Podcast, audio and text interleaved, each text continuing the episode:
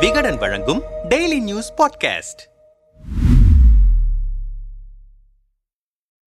தமிழக அமைச்சரவையில் மாற்றங்கள் நிகழ்ந்து தகவல் தொழில்நுட்ப அமைச்சராக நியமிக்கப்பட்டிருக்கிறார் பிடிஆர் பழனிவேல் தியாகராஜன். அமைச்சரவைக்குள் புதிதாக தொழில்துறை அமைச்சராக என்ட்ரி கொடுத்திருக்கிறார் டி ஆர் பி ராஜா. புதிய நிதி அமைச்சராக நியமனமாகி இருக்கிறார் தங்கம் தென்னரசு. அமைச்சரவை மாற்றம் ஒரு பக்கம் இருந்தாலும் பிடிஆர் பழனிவேல் தியாகராஜனிடமிருந்து நிதித்துறை பறிக்கப்பட்டிருப்பதுதான் தமிழக அரசியலில் hot topic PTR Palanivel Thiagarajan பேசியதாக வெளியான ஆடியோவில் முதல்வர் மு க ஸ்டாலினின் மகனான அமைச்சர் உதயநிதியும் மருமகனான சபரீசனும் முப்பதாயிரம் கோடி ரூபாய் சேர்த்துவிட்டனர் என்று கூறுவது போல் இடம்பெற்றிருக்கிறது தொடர்ச்சியாக பல நாட்களுக்கு இந்த விவகாரம் பற்றி எறிந்த நிலையில் அமைச்சரவை மாற்றம் தொடர்பாகவும் நிதியமைச்சர் பிடிஆரின் துறை மாற்றம் செய்யப்படலாம் என்ற தகவல்கள் கசிந்தன. ஒருவேளை பிடிஆர் நிதியமைச்சர் பதவியிலிருந்து மாற்றப்பட்டால் அவர் சொன்ன குற்றச்சாட்டுகள் உண்மையாகிவிட்டதா என்ற கேள்விகள் திமுக சீனியர்கள் மத்தியில் எழுந்து வந்த நிலையில் தகவல் தொழில்நுட்ப அமைச்சராக நியமிக்கப்பட்டிருக்கிறார் பிடிஆர் அவர் வசமிருந்த நிதித்துறை தற்போது தங்கம் தென்னரசுவிடம்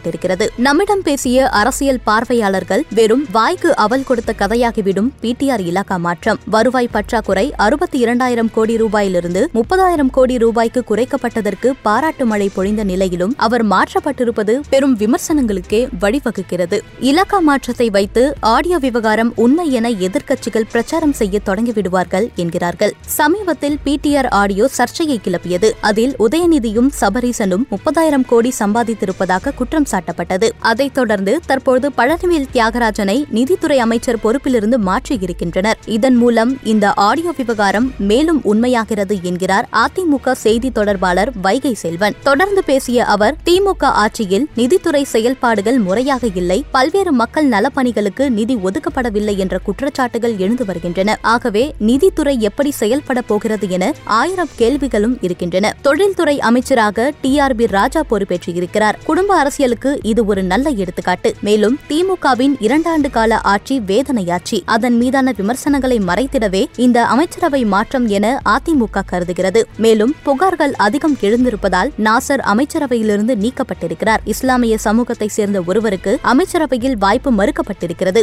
இஸ்லாமியர்களின் பாதுகாவலர் என பேசி வரும் திமுக இன்னொரு இஸ்லாமிய சமூகத்தை சார்ந்தவரை அமைச்சராக நியமித்திருக்க வேண்டும் என கொதிக்கிறார் வைகை செல்வன். இதுகுறித்து பேசிய பாஜக பிரமுகர்கள் பிடிஆரின் இரண்டு ஆடியோக்கள் வெளியானதே இந்த அமைச்சரவை மாற்றத்திற்கு காரணம். திமுகவினரும் பிடிஆரும் ஆடியோ பொய் என்றுதான் சொல்வார்கள். அதை அப்படியே ஏற்றுக்கொள்ள வேண்டுமா? குறைந்தபட்சம் தடையவியல் துறை மூலமாவது பொய் என நிரூபிக்கட்டுமே. ஆடியோ விவகாரத்தால் தான் நிதியமைச்சராக இருந்த பழனிவேல் தியாகராஜன் பதவி இறக்கப்பட்டிருப்பதாகவே பார்க்கிறோம் என்கிறார்கள். இதுகுறித்து விளக்கம் கேட்க திமுக செய்தி தொடர்பு செயலாளர் கான்ஸ்டன்டைன் ரவீந்திரனிடம் பேசினோம். அமைச்சரவை மாற்றம் என்பது முழுக்க முழுக்க மாண்புமிகு முதலமைச்சரின் பிரத்யேக உரிமை. அமைச்சரவை இலாக்கா ஏமாற்றம் தமிழக நலன் மற்றும் வளர்ச்சியை மையப்படுத்தியதே தவிர எந்த அரசியல் காரணங்களுக்கும் இடமில்லை. பிடிஆர் ஆடியோ வெட்டி ஒட்டப்பட்ட ஒன்று. அது பொய் என அவரை தெளிவுபடுத்தியிருக்கிறார். அது மெய் என எவராவது நிரூபித்திருக்கின்றனரா? சரி ஒருவேளை பிடிஆரின் ஆடியோவுக்காக இந்த நடவடிக்கை என்றால் அவர் அமைச்சரவையிலிருந்து நீக்கப்பட்டிருப்பாரே. மாறாக தகவல் தொழில்நுட்பத்துறை வழங்கப்பட்டிருக்கிறது. தகவல் தொழில்நுட்பத்துறைக்கு நல்ல எதிர்காலம் இருக்கிறது. தமிழ்நாட்டில் தொழில்நுட்பத்துறையை வளர்த்திடவும்